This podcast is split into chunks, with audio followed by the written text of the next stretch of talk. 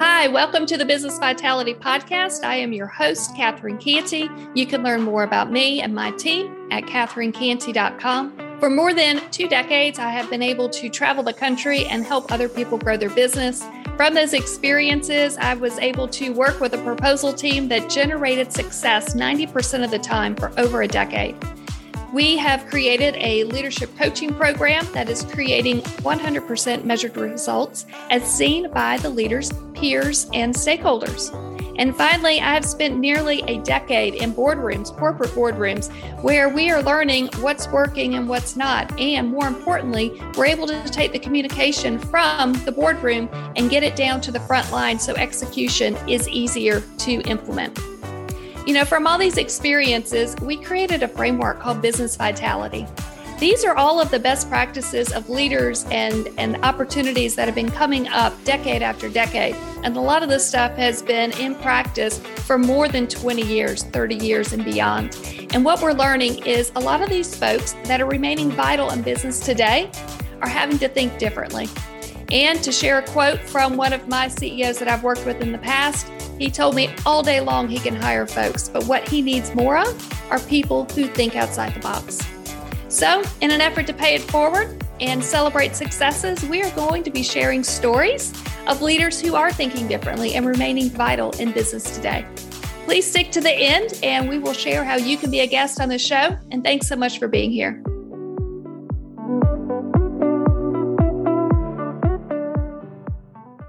Welcome to the Business Vitality Podcast, uh, where we are celebrating leaders who are thinking differently. Business Vitality is all about the power to continue to exceed results in this ever changing marketplace.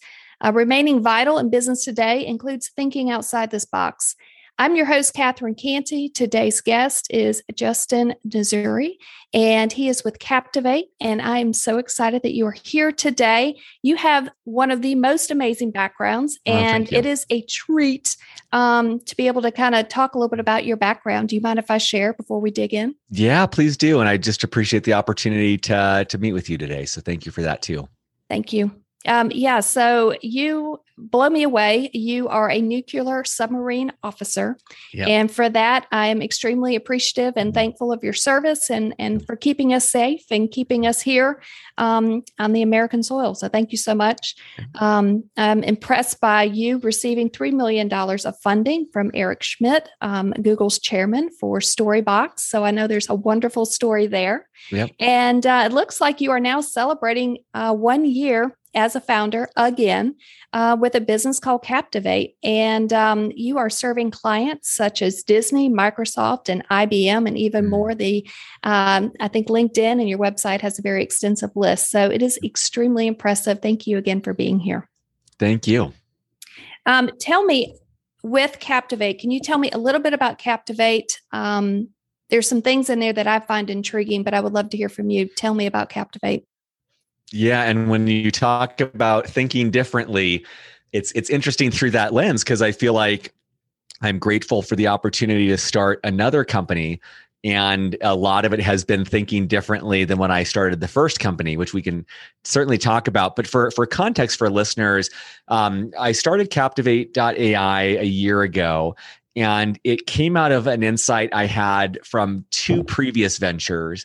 Uh, the first thing I learned with Storybox was that marketers have a really tough job because to stay relevant, to get in front of customers, most companies have to be posting daily on half a dozen different social networks. And the question that kind of came out of that experience with Storybox is how on earth can you do that? How can you keep up with high quality content and do it day in, day out? Um, along my journey, I also started a podcast called Beyond the Uniform. It's meant to help military veterans. And in 407 episodes, one of the things that I learned was man, podcasts are such an incredibly efficient vehicle for content marketing. Because I found that I could you know, I would never wanted to sit and write a blog post. I never wanted to even write a tweet. But if you put me in front of someone for an hour, just like you and I are doing right here, in an hour, I would say things that would surprise me. The guest would say things that were really helpful.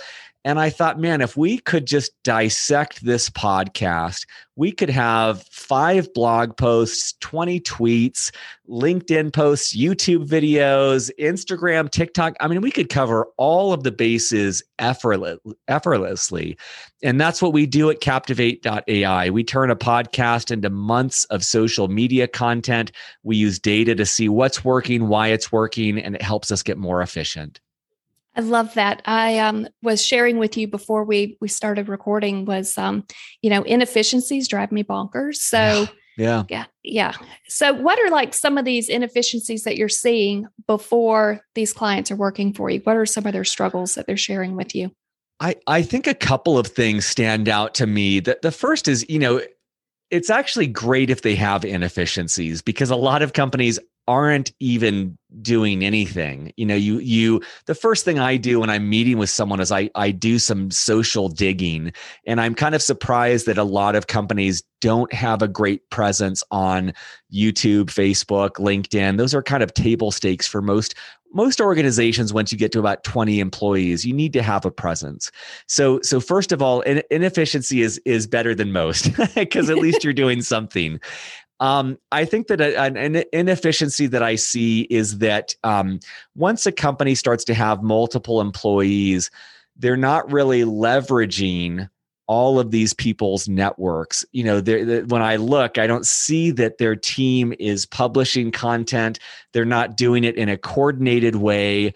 They're not doing it in a way that really tells the company's story and builds them up as credible experts, as thought leaders in their space. So that's certainly an inefficiency. Um, another inefficiency is they're not really learning. It just sometimes feels like they are shouting into a room and not really understanding what's working, why it's working, how it's working so they can improve on it. And and marketing is something that can be learned from. It can be it can be iterative. But the number of companies that I see that are just throwing things out and not really understanding why certain things land and other things fall flat. So those are the two biggest inefficiencies that I see. I love it. So, if we dig into this, some of the folks that I have talked with over the years, um, they're talking. You know, they have like a marketing person, and they'll have their their company page, but then they also have all of their employees that are posting, kind of like what you're talking about. They don't really have that process in place and i'm a very much process driven person yeah. um, and definitely you know learn from the mistakes and let's measure and, and see where it's working where it's not working do you help not just the marketing department, but some of these employees create consistent messages that are going to be put out into social media, or how does that work?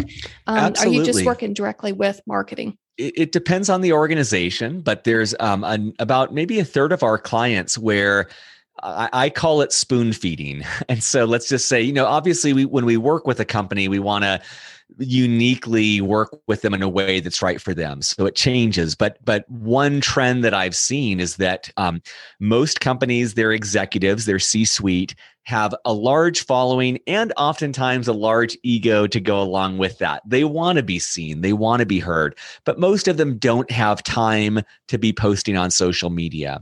So for many of our clients we will automatically email them two three times a week hey, uh, you know, whoever it is, here is your post for LinkedIn today. Here's the copy that you can copy and paste or tweak. Here's the first comment. Here's the second comment and and most of these executives prosecute email well. So they'll get the email they'll take the 30 seconds to post on whatever channel matters for them.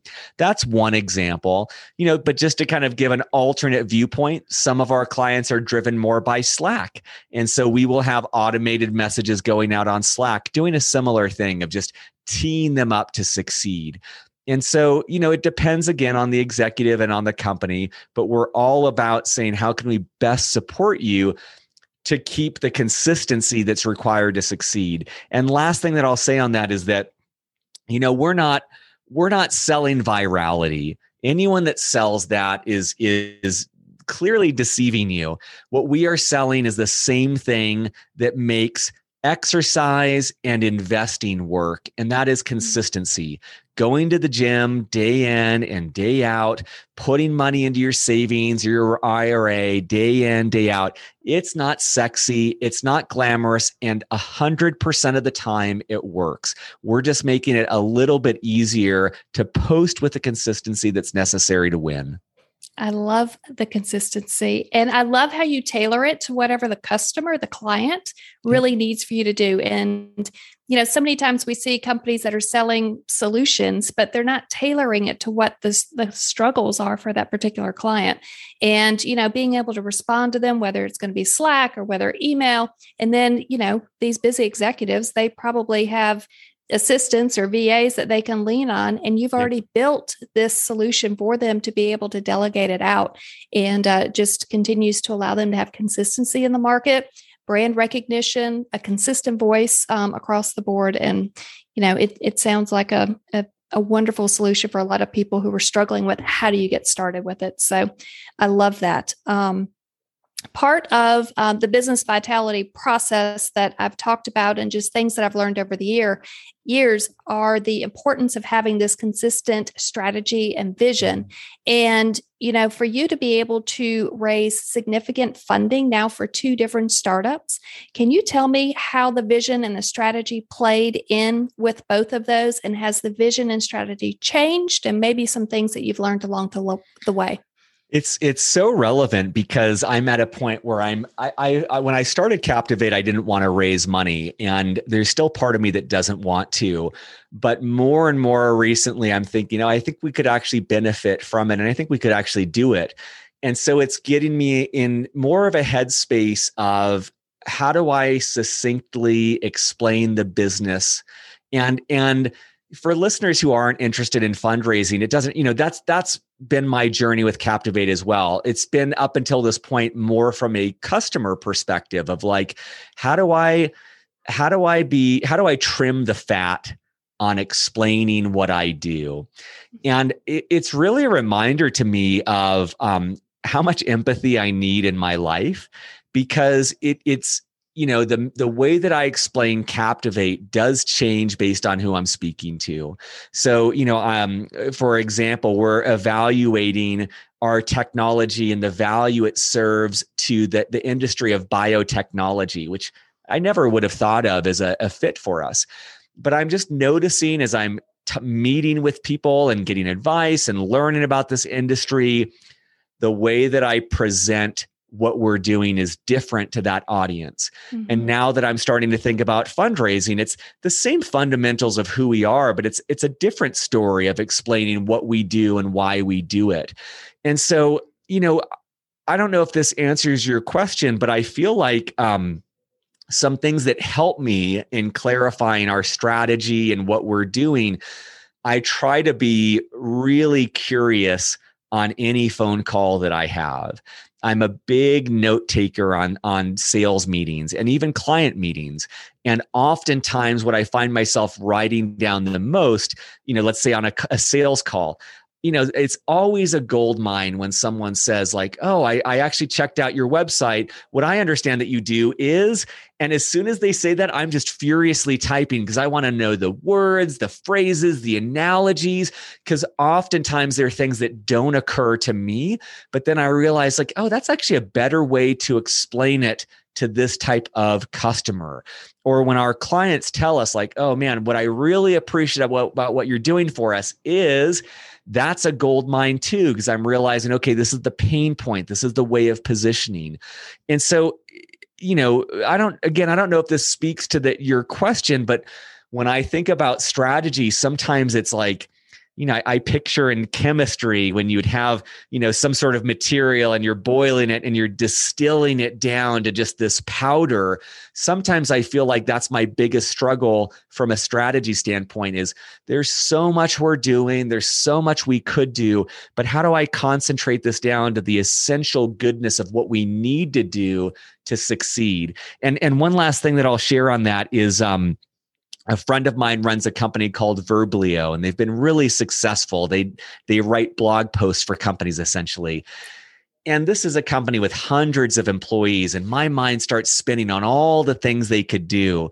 But every time I talk to him, it's a reminder to me like he's really deliberate about staying in their swim lane.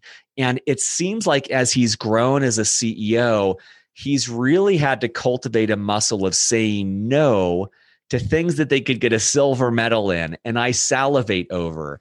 But why he's been so successful, in my view, is he really focuses on where they need to win the gold. And that's all that matters and shutting out anything else that could be a distraction. I think that's gold right there because you've got leaders who see all the shiny objects that are out there. And it's so easy to go chase all these other potential wonderful opportunities. But I've seen that the true growth and the true successes are those that are just laser focused on that one or two offerings that they have and they just stay stay true to it. And a lot of leadership is just saying no. Yeah. And um, it's super hard to be able it to is. just give things up and um, and to hand things off and and just trust that you know you did the best that you could so um, i think that was extremely helpful so thank you for um, being able to share that you um you shared a story not too long ago about um, needing to listen to the clients and listen to the struggles and um, you talked about how you probably missed an opportunity by a year if you'd only listened to mm. some clients um, do you mind kind of talking about that story a little bit? I thought it was wonderful because the whole reason that we're here is is to help clients and yeah. And I think you had a lot of gold within that if you don't mind sharing that story again. Yeah, I'll share a story and then I'll kind of share a counter story because uh, one of the things I'm I'm finding in in life as in business is that the the the hard answer on one extreme is rarely the truth. It's kind of finding two extremes and being able to to navigate this middle path between them. So i'll share the first extreme which was my company storybox. Um, we raised $3 million in capital as you had, as you had said. And at the time we were actually known as VideoGenie. And as the name implies we were 100% focused on video so I had a lot of smart investors chirping my ears, sending me articles about the the future of video. And this was, you know, 2011. Video was going to be the next big thing. And so here I am on every podium that would have me championing video. And I noticed as I would sit in on client calls and sales calls, we would repeatedly get customers asking us about photos. What do we do with photos? What's, you know, what's Instagram? What should we be doing with that?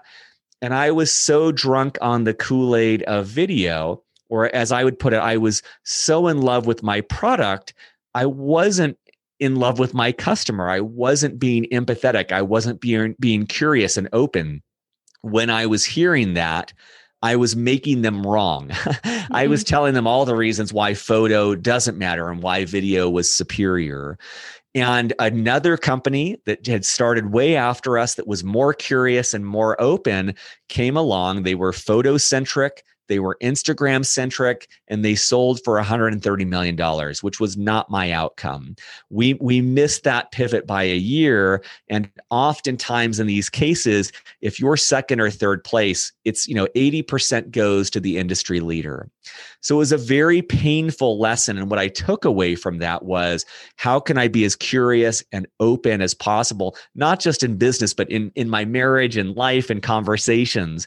Now, I, I want to just kind of briefly counterweight that by saying I, I try to equally hold that with a phrase that's attributed to Henry Ford, which is if I listen to my customers, I would have built a faster horse. And obviously the, the automobile is what what won there. It wasn't a faster horse. And so I, I just want to share that because I don't want to say to, to your listeners, entrepreneurship is as easy as just listening to customers and doing what they say. If only it were that easy. I think you have to have empathy, curiosity, and openness. And you have to have wisdom. You have to have an inner perspective. You have to follow your gut. And so I view it as dancing this fine line, this balancing act between being curious, open, honest, accepting of feedback from clients, but also having a hypothesis that I'm working with, that I'm constantly testing, and knowing that in many ways I'm the uh, the trusted authority. I need to come up with a solution, but it needs to be heavily weighted by the market, by my experience, and by our community and customers. I love that. Thank you for sharing that. And I cannot imagine the um, emotions that go with that that roller coaster of a story. Um, but um, you've you've learned a lot, so I you know it's easy for me to say you know if you're learning that it, it's not always a, a failure, but um, it still makes it hard. So yeah, but thank you for sharing that. I think it's it's it's a great story. Thank you. Tell me, um, you know, with with messaging and, and communication, you have talked about in the past about how important it is for the CEO to be able to tell the story. And for um, you actually require a couple of hours of a CEO's time each month um, with your business today. Can you talk about why that's important and why you really can't outsource that? And how does that impact the results um, that you're seeing with your clients? So, so the the standard way that we would present Captivate to most enterprise companies is give us two hours a week and we'll give you a, a month of everything you need to do for marketing. But that two hours a week needs to come from the CEO or the founder. And the reason why that's so important is first of all, the relationship. So we are using usually podcasts as our content marketing engine. And we are able to get the CEO to be interviewing the best thought leaders, the biggest influencers in their space. And for listeners who haven't done a podcast or been on a podcast, I've known Catherine for all of 30 minutes. But having 30 minutes with her in this setting where I'm being vulnerable, she's sharing, she's being vulnerable, it creates a connection. Like six months from now, if Catherine reaches out to me, I'm going to remember her. I'm going to want to help her. I'm going to want whatever she's needing. She's in my tribe right now. So I want that for our CEOs. I want them to be establishing these quality relationships with the best and brightest minds in their industry. So that's one reason is the relationship. But the second reason is authority because when i take one of these ceos and i have them interviewing a best-selling author or you know a leading investor in a space I want to create as much content that is talking head format where I've got the CEO who no one knows and I've got this thought leader who everyone knows. And just like all of us who see it on CNN or Fox News or wherever it is, I just equate I equate proximity with with authority. And so i think oh okay i don't know much about this ceo but i know this other person there. If this person's meeting with them they've got to be important. They've got to have some cliche. You're kind of riding their their coattails. And so i want to build influence by drafting off the influence of others. So those two reasons are why i say look i know ceos are busy. I know you've got a lot of a lot of things on your plate but because of the relationship because of the authority it needs to come from you I love it. So I have to ask, I love, you know, I've spent too many years in banking and, and numbers and everything else. How do you how do you measure success yep. today? Um, I'm just curious, is it different for each type of client or is it, you know, pretty consistent overall? How do you measure success? So just like the way that we work with clients is unique, we I noticed that there are trends that um, there are a couple different buckets of what people value. One bucket is using the podcast and what we do strictly for business development. So they're interviewing the people they want to work with. So for them, podcast listens, you know, website views, it doesn't really matter as much as I'm talking and building relationships and do these people become my customers? That's a great, great metric. Other clients, they focus on the podcast. They want to see how many listens, they want to grow that. Great, different strategy to grow that, but we can focus on that. Other clients say, I don't even care about the podcast. I know that if this takes off on YouTube or Instagram or TikTok, That's what really matters. So we're measuring marketing qualified leads from these other channels. So those are kind of the three most common ones we see. We have other ones. We have clients that are fundraising and all they want to do is make their CEO seem like a rock star so they can raise money. That's a great metric as well. But we can measure and track any of these. But what's important to know is that the strategy to achieve any of those four is very different, right? If I'm trying to get podcast listens versus marketing qualified leads, like different approaches. We just need to be aligned and honest on what's important, and we'll tailor our approach to that. I love a tailored approach. Yep. It's it's a win-win. Yep. Tell me, um, as we're starting to wrap up, I would love to hear. You know, you've had so many things going on. You mentioned you're married. You mentioned you have a family.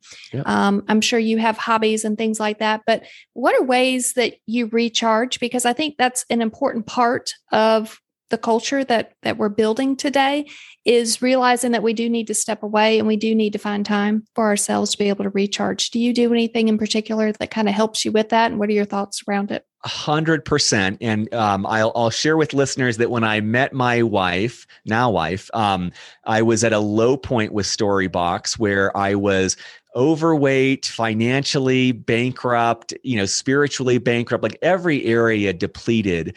And one of my goals, you know, over that that led me to therapy, meditation, a whole whole spiritual path. But um, one of my commitments in starting Captivate was it's not a sprint. I need for the company to succeed, I need to be in my peak performance zone. And so for me right now, the two biggest ways that I do that um, one is exercise, and other is connection. Um, exercise, I love to run, and that time for me is sacred. Having mm-hmm. time on my own as an introvert to recharge, move my body, be outside, see other people, get some sunshine. That's one thing that's really big for me right now. And then on the connection piece, um, I'm a big fan of men's groups. Um, I lead a men's groups. I I participated in men's group. I have one of those every week, and having that 90 minutes to connect uh, vulnerably, authentically, to share what's going on in my life, to be seen, to be heard is very valuable. I have a friend that I connect with every single week. We talk for an hour. He vents for 30 minutes. I vents for 30 minutes. We practice reflective conversation, which is really powerful. So, those are just two examples, but it's kind of getting at connection for me, realizing that I really need to be, um, I don't have to do it everywhere, but I need to have a couple places where I can just be open and honest about my struggles and triumphs and be challenged and held accountable. So those are those are two that work for me. I love that too. The um to be able to have different types of communities that can support you throughout this whole journey that you're going through, I think is important. And I was learning from another podcast that, you know, in today's society, that we expect our spouse to be this yeah. one person who can do all of these things. And a hundred years ago, and even before that, we had communities that we could lean on, and our spouse wasn't responsible for having to be our motivator and our our partner in life and all these other things. And it kind of made me realize, you know, there's some insights to there. And it sounds like you know you're living that and you you went down that path and that journey to to find that. So congratulations for finding it and for sticking to it. And um, I think there's a lot to be said because you can come back as a better person every day by by just being able to t- take that time. And I'm so glad, I'm so glad you said that because like I, I hope for myself and for listeners, we can lower our expectation for any single facet of our life. You know, my my wife right now, let me let me give her a little bit of grace and room that she doesn't have to fulfill all of my needs it's the same for running. It's like if I, you know, I enjoy running for the exercise it gives me. If I was expecting that to be my full time job and pay my bills, I'm putting too much burden on running. Same for my job. Like it's just kind of like I feel like any one of these things could sustain a little bit of weight, but not all of our full weight. And so it's important to spread out our needs across different sources. That's wonderful. Tell me, um, you know, as we wrap up today, what are maybe one or two things as far as as advice that maybe you've learned that maybe we haven't covered yet? Um, one piece of advice, uh, one of my advisors, Happy Madan, brilliant man. Uh, he works at Innovation Endeavors as an investor. he told me early on in my fundraising uh, for Storybox don't nickel and dime fundraising. Don't worry about equity that much. If it succeeds, everyone's going to be happy. If it fails, 2% of a difference in your company ownership won't make a difference. And I think about that a lot, which is like, let me focus on making this company a success. Let me let me maximize the probability of that. If I have to give away pieces to different employees or investors, it's worth it. It's it's, it's you know it's a worth it trade. Um, and then a second one, just to kind of echo what you had said, is you know take care of yourself.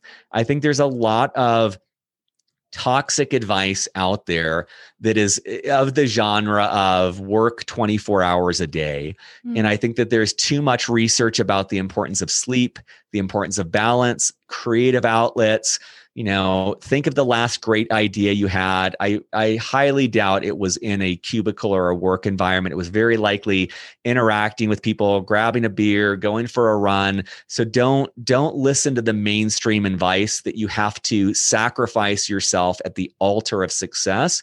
Know that if you're nourishing yourself and pushing yourself to live outside of your comfort zone yes you you may be running at a high pace but I, I bet you're going to need to take care of yourself in terms of what you eat and what you put into your mind and into your spirit. And, and that's just as valuable as the work you're doing. Well said, Justin. Tell me uh, a little bit of where we can find more information about you. Easiest way to get a hold of me is at captivate.ai. If you request a demo, that will in some way get to me. Um, I'm also easy to find on LinkedIn, Justin Nassiri, but um, there's not a lot of Nassiris out there. So Nassiri and captivate.ai will get you to me on LinkedIn or to our website. Wonderful. Thank you so much for sharing your stories today, Justin. I so appreciate it. And uh, thank you to our listeners for tuning in and learning a little bit more about business vitality and Justin and Captivate. And um, we're going to wrap this one up. So, this has been the Business Vitality Podcast with your host, Catherine Canty. Thank you.